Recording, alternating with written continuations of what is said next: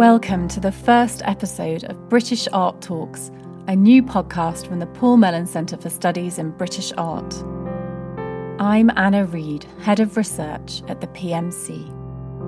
To start our summer series, we're focusing on an 1837 painting by William Etty called The Sirens and Ulysses. Working in the early 19th century, Etty produced mythological and literary scenes displaying the female body. At the time, the artist insisted that to the pure of heart, all things are pure. But his unconventional portrayals of the classical nude both shocked and captivated audiences. I'm joined now by classicist Mary Beard and art historian Cora Gilroy-Ware, author of The Classical Body in Romantic Britain. Welcome to you both. Mary, could you remind us of the story told in this painting? yeah, it's a very simple classical story and it originates in Homer's Odyssey. Odysseus is on his way home, trying to get back from the Trojan War to his wife Penelope in Ithaca, and he has all kinds of distractions, let's say, on the way. And one of those distractions is the mythical women, half fish, half women, known as the sirens. The sirens have the most beautiful singing voices. And they sit on the shore and they lure hapless sailors to their death. They're captivated by their song. They go over to explore the sirens, but they end up crashing and dying on the coast. Now, Odysseus is extremely keen to hear the voice of the sirens, but doesn't want to end up dead. He instructs his men, and this is what we see happening in Etty's painting. He instructs his men to tie him fast to the mast of the ship, to plug their own ears up with beeswax, to let him hear the song of the sirens, but not let him follow them. and that is actually what they do. Now, you can tell from the way I've told it that it is a curious, intriguing, uh, mythological story. It's also homing in on some of the basic Greek topics uh, of misogyny. You know, it's about what women do to a to a man, about women's danger, the idea that the pleasures of the woman can be the death of the man, and that's what we see here though Odysseus himself escapes. Cora, can you describe Etty's painting for the listeners? Well, this is a very large painting. Up to this point, it was the largest work that Etty had ever produced. It's roughly 14 by 9 feet, so it's on a very grand scale. And the composition consists of three groups of figures. So, first we have the main group in the foreground, which is made up of those three very robust, creamy female bodies that are slightly larger than life size. They're all completely naked, covered only by loose draperies that are placed over their thighs. One of these draperies is of an intense crimson color, the other one is green with a kind of yellowish pattern on it, and one is a rich dark blue. And these figures are crouching and kneeling on a seashore I believe a meadow is how it's described in the original text. And Etty has included some patches of green on the ground, some fronds and flowers, in addition to sand and shells. One of these female figures is turned toward us, uh, one is shown in profile playing a lyre, and one has her arms raised vertically towards the sky.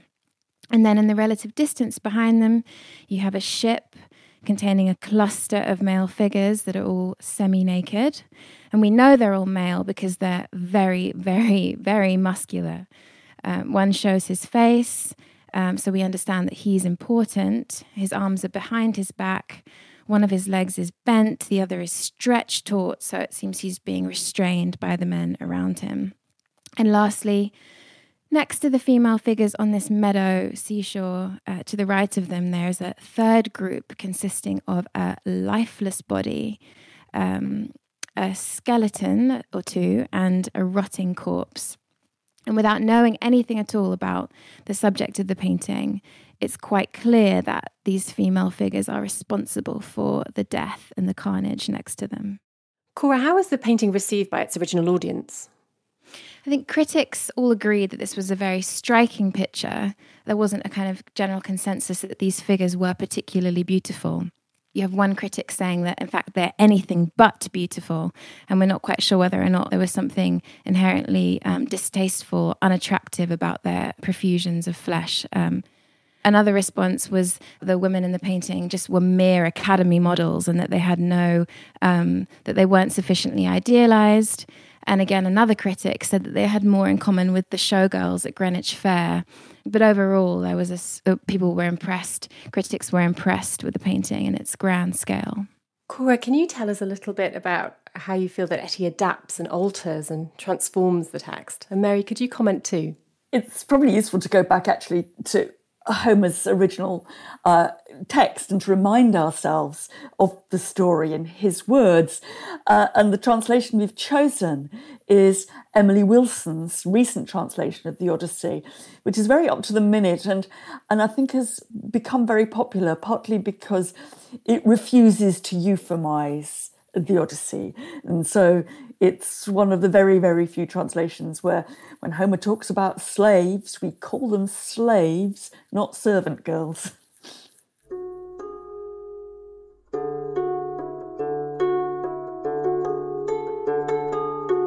First, you will hear the sirens who bewitch all passer-by. If anyone goes near them in ignorance and listens to their voices, that man will never travel to his home and never make his wife and children happy to have him back with them again. The sirens, who sit there in their meadow, will seduce him with piercing songs.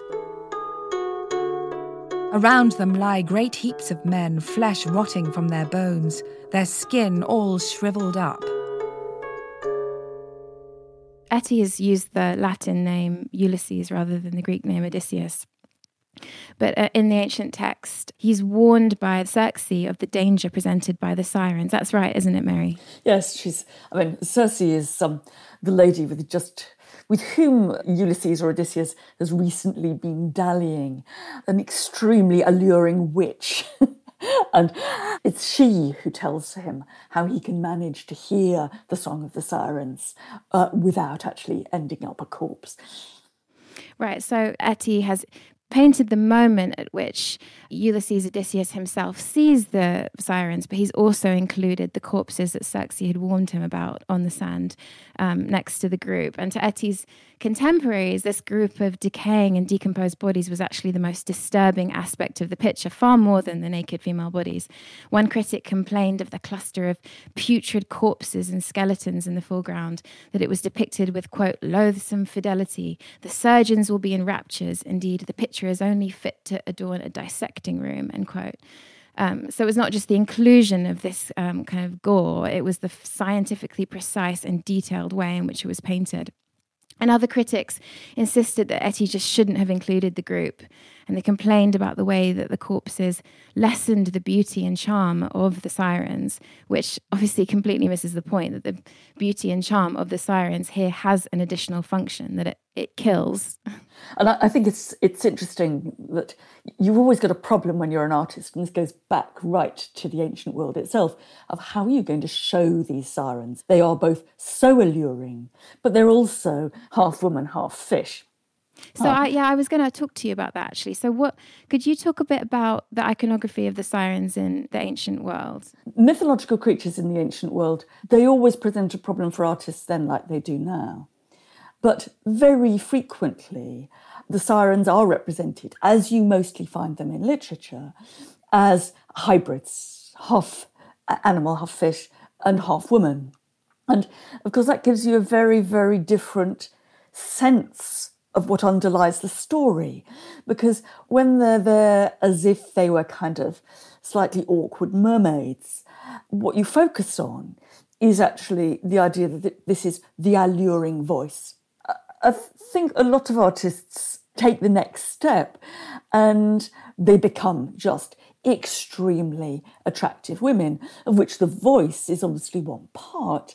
But actually, this is the body of woman as well as the voice of woman that is so catastrophically attractive. to men. And I, I think here, um, I mean, you've mentioned, Cora, the, the way that they're the only kind of bits of clothing they have are some sort of wafty bits of coloured drapery.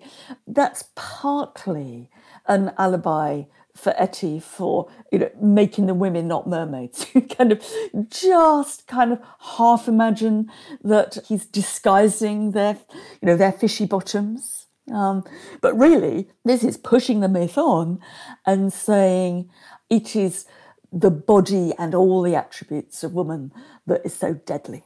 What's um, striking to me about Etty sirens is just how human, actually, and how earthbound they appear.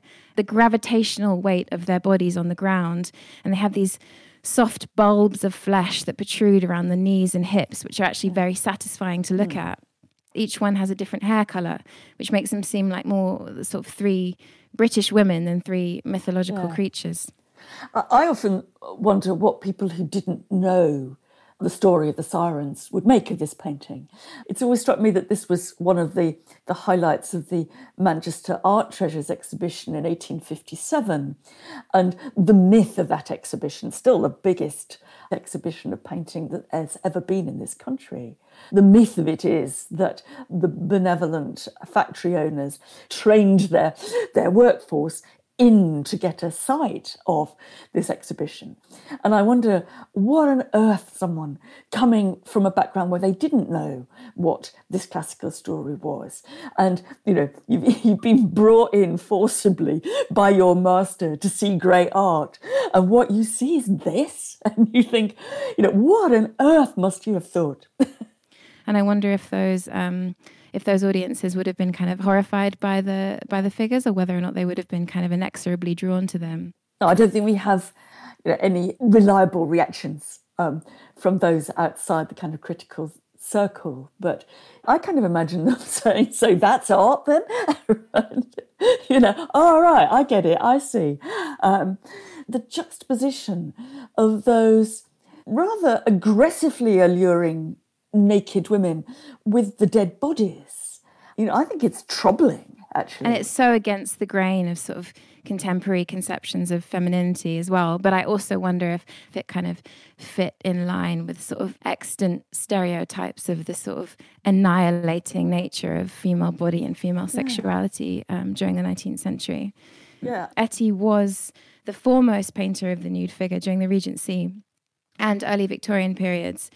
And throughout his career, the nude, particularly the female figure, but also the male body, remained uh, his favorite thing to paint. Standing, reclining, bathing, dancing, alone, or arranged in groups. So this painting is really characteristic in this respect. Mary, in your uh, documentary "Shock of the Nude," you spoke of um, that that tendency to use classicism as an alibi for painting eroticized images of the naked body. Could you just talk a bit more about this idea of alibi and how um, you view it in relation to Etty and his use of classicism? I did say classical mythology is often, um, you know, gives you an excuse, a learned excuse for looking at naked flesh. And I think it would be naive to think otherwise. You know, somehow naked females are fine as long as you can call them naiads or dryads or and give them a, a, a pedigree, whether in Homer or in Ovid. The classical world has you know, whether it's literature or art, has always been a place where you can read about sex and still kind of tell your mum. I think that what's interesting to me here is there's a strange clash because if you look back to the boat on which Odysseus is being restrained so that he can hear the beautiful voice of the sirens. And when I look at the almost larger than life figure of Odysseus on that boat, I'm sort of half seeing the famous sculpture of the Laocoon in that the bound figure, although this he's bound with ropes and Laocoon was being strangled by snakes. There's something very much that kind of classical Baroque male figure in that. When you come to the the sirens, that's both in their shape, in their attitude, their upfront alluringness. Um, that's something which is quite different from what you find in the representation of the classical female body in the ancient world. So there's a kind of strange mismatch for me here between the figure of the, the male hero who is right out of textbook classicism. And the women represented obeying the logic of the classical text, but being visually completely different.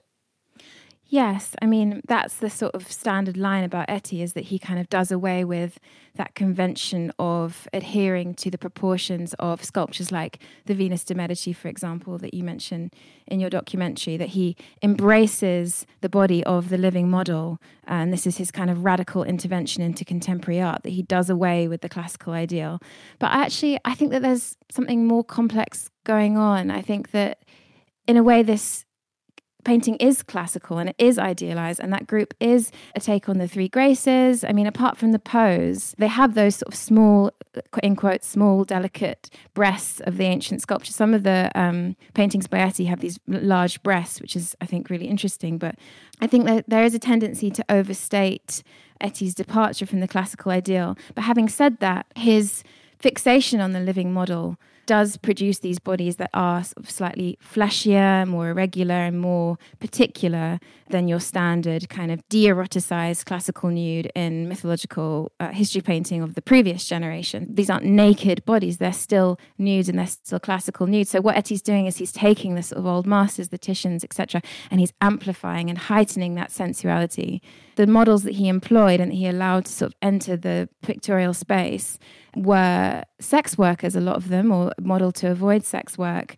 And all of them were from working class backgrounds. And this was something that is alluded to in the criticism of his works that these women have no place in this kind of rarefied classical imagery. Actually, with the sirens, one critic said they had more in common with the showgirls at Greenwich Fair than the mythological creatures of antiquity. There's this kind of dormant and troubling sort of sexuality that they possess. Um, I suppose now we, we do tend to look at these classical female naked sculptures and to see them in some ways as rather de eroticized and, and, in contrast to what Etty's doing here. And of course, actually, that was certainly not the case. Those who looked at those classical sculptures in the 18th century, they were seen in highly erotic terms in the ancient world itself. And just the same story gets told of those people who model for classical sculptures, or just the same insinuations. You know, has he used a prostitute to base the image of the goddess Aphrodite on?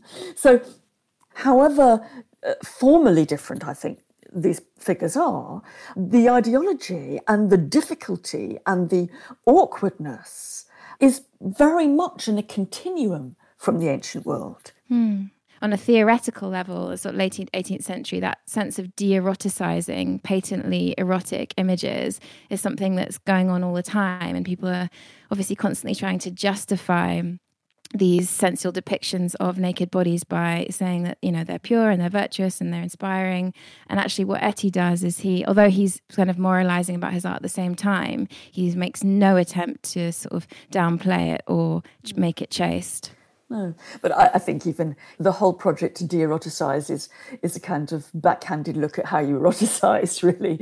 Um, so I have to confess that when I when I first saw it in Manchester, um, because it has been quite recently beautifully restored, and partly its size, you know, and you think, oh gosh, you know, really, you know, are you serious?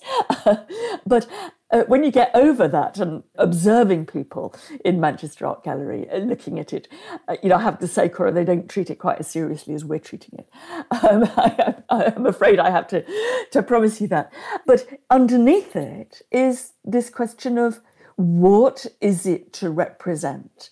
This encounter between a bound man and some deadly half human beings who are the most attractive, insinuating, treacherous sort of women you can have. What is a convincing representation of that? And I think that in what sense does this painting help me understand what's going on here?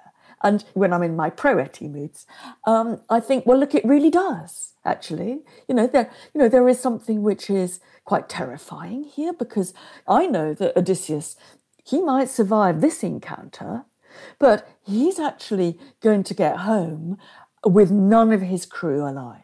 This is one chapter on the way to almost total disaster, at which our hero, who's here totally dependent on the crew of his ship, which our hero survives, but nobody else does. And you have to question the heroism of Odysseus. You know, what's a hero when he loses all his crew? You know, that doesn't sound very heroic to me. And so, as well as being part of a tradition of the most in your face misogyny that Greek literature can can come up with, and it can come up with plenty, there's also a questioning of that figure in the background.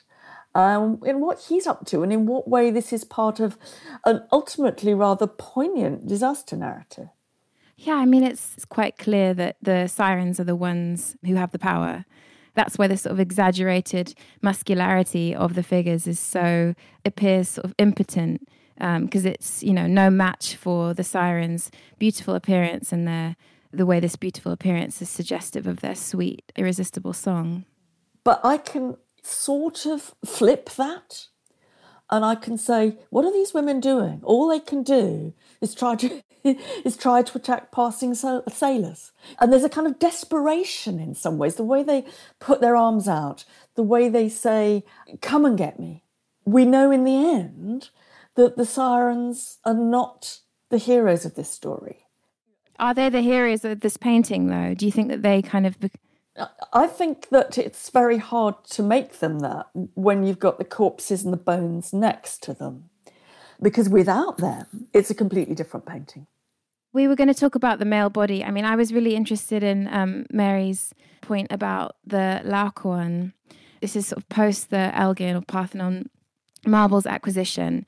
And what that did was that that sort of musculature and male musculature and anatomy acquired this new importance among contemporary painters of mythological scenes um, because the figures from the Parthenon were heralded as possessing a more a detailed and scientifically wrought anatomy than the previously cherished works of ancient sculpture that represent the male body, like the Apollo Belvedere, for example, in the Vatican.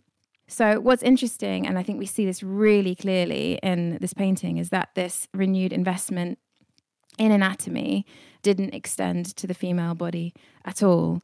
And actually, female forms were seen to be uh, infinitely less beautiful if they possessed a more detailed and more accurate anatomy.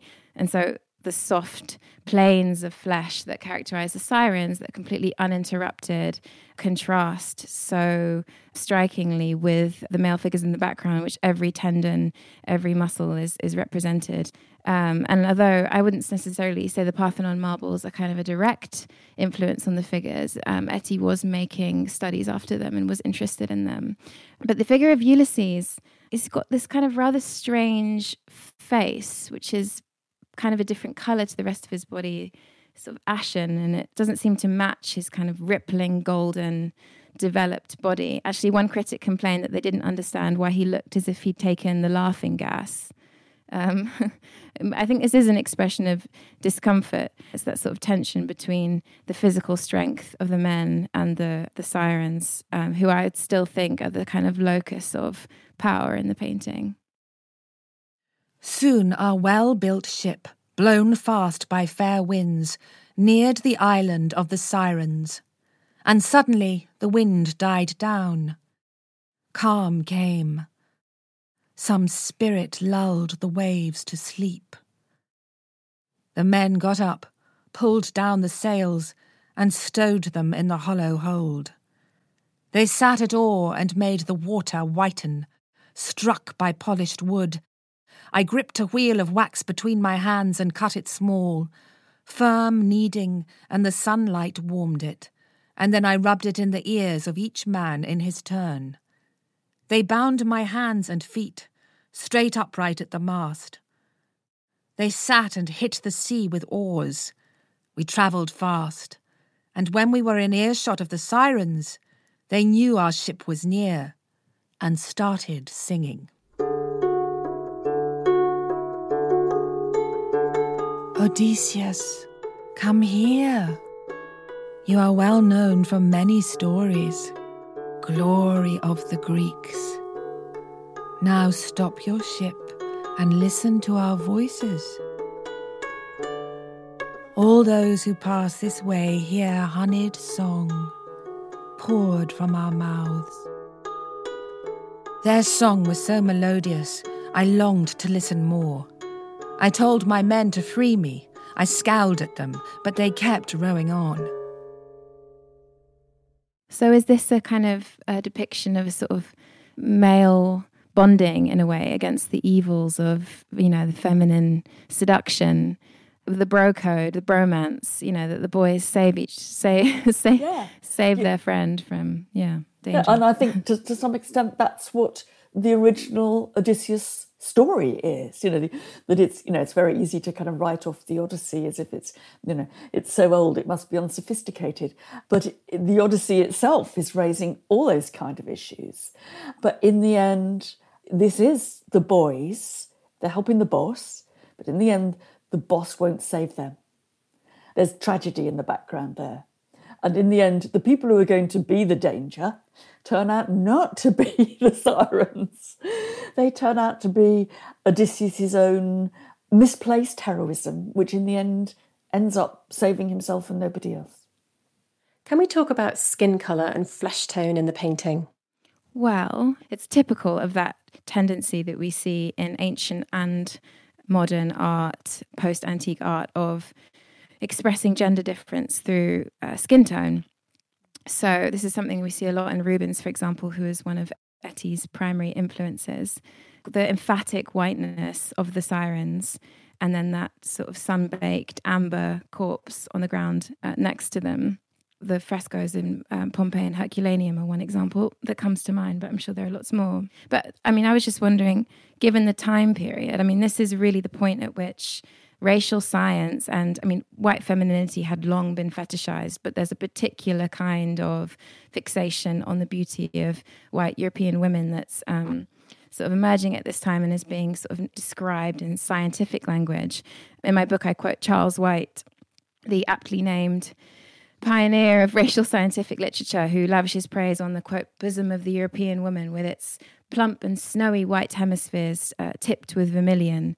I think that description perfectly complements Etty's portrayal of the siren's rosy flesh. But at the same time, I don't think it's fair to claim that this painting is a celebration of a racialized ideal of white femininity. I think there were contemporary artists, um, Benjamin Robert Haydon, for example, who um, was sort of very much invested in racial science. But Etty had absolutely, as far as I know, no interest in that. And what's more, painted um, sensitive and I think quite empathetic portrayals of black models as well. But I think there's perhaps something to that sort of intense, blinding whiteness of these bodies that maybe, I don't know. Although it, it, it's also self defeats, doesn't it? Because it's a deathly whiteness. You know, it is not a whiteness that you're ever going to have or enjoy. In fact, it's a whiteness that is devoted to killing you. So the admiration of that white female flesh, which I think underlies quite a lot of the paintings that you've been talking about, in a sense, Etty is helping you challenge that in a way. Hmm, interesting. Mary, can you comment on the relationship between the sirens and the natural forces depicted in the painting? Well, I think you've got a question here about, about what destruction is, about the relationship between nature and culture. A storm is brewing, isn't it? You know, look at look at the sail of the boat and look at those clouds. And you know, you've got a question about is the destructiveness of the woman is that an analog for the destructiveness of nature? You know, is nature female? You know, in the end, it's Poseidon, the god of the sea, is going to have a lot to do with this, and he's you know he's aggressively alpha male. But you are being asked the question, particularly when you see those very dark clouds against that raised arm of one of the very white sirens. You know, you're thinking, what is destruction? You know, what is going to ruin this this guy? What is going to ruin those men? What's the relationship between the uncontrollability of the natural world and the uncontrollability of the woman, because ultimately within Greek mythology, why women are dangerous is that you can't ever tame them quite. You can't quite get them under control. Definitely. I'd add to that, though, that this painting was created at a time in which industrialism was rampant and inescapable. And Etty wrote that he wanted his painting to be a retreat from the quote, din of commerce and the rattle of railways. The image of the female body and kind of female fecundity offered an escape and maybe even a resistance um, to technological progress. So that's maybe sort of at stake in the kind of way that that relationship between nature and culture is um, being sort of coming across here. Are they clouds or are they smoke? mm-hmm. Ah, very good point. what is it about Etty's works and their sensuous depictions of the classical body that makes them so engaging to the contemporary eye? I think more than ever, I'd say that we live in a body obsessed culture. Even if we don't go looking for it, all the time we hear phrases like body positivity and now body neutrality, but even that's a kind of fixation on the body or plus size. And we just all the time get the sense of how important health and wellness and fitness have become. I think something about Etty's obsession with the body feels familiar and comfortable. Um, but at the same time, his art as art is completely unfashionable and out of step. So has this charming kind of kitsch quality to it. And as scandalous as his portrayals of nudity may have been to his contemporaries, they weren't actually progressive in any way. They were quite reactionary. So I think his works kind of represent a dead end for painting. And maybe there's something appealing about that too.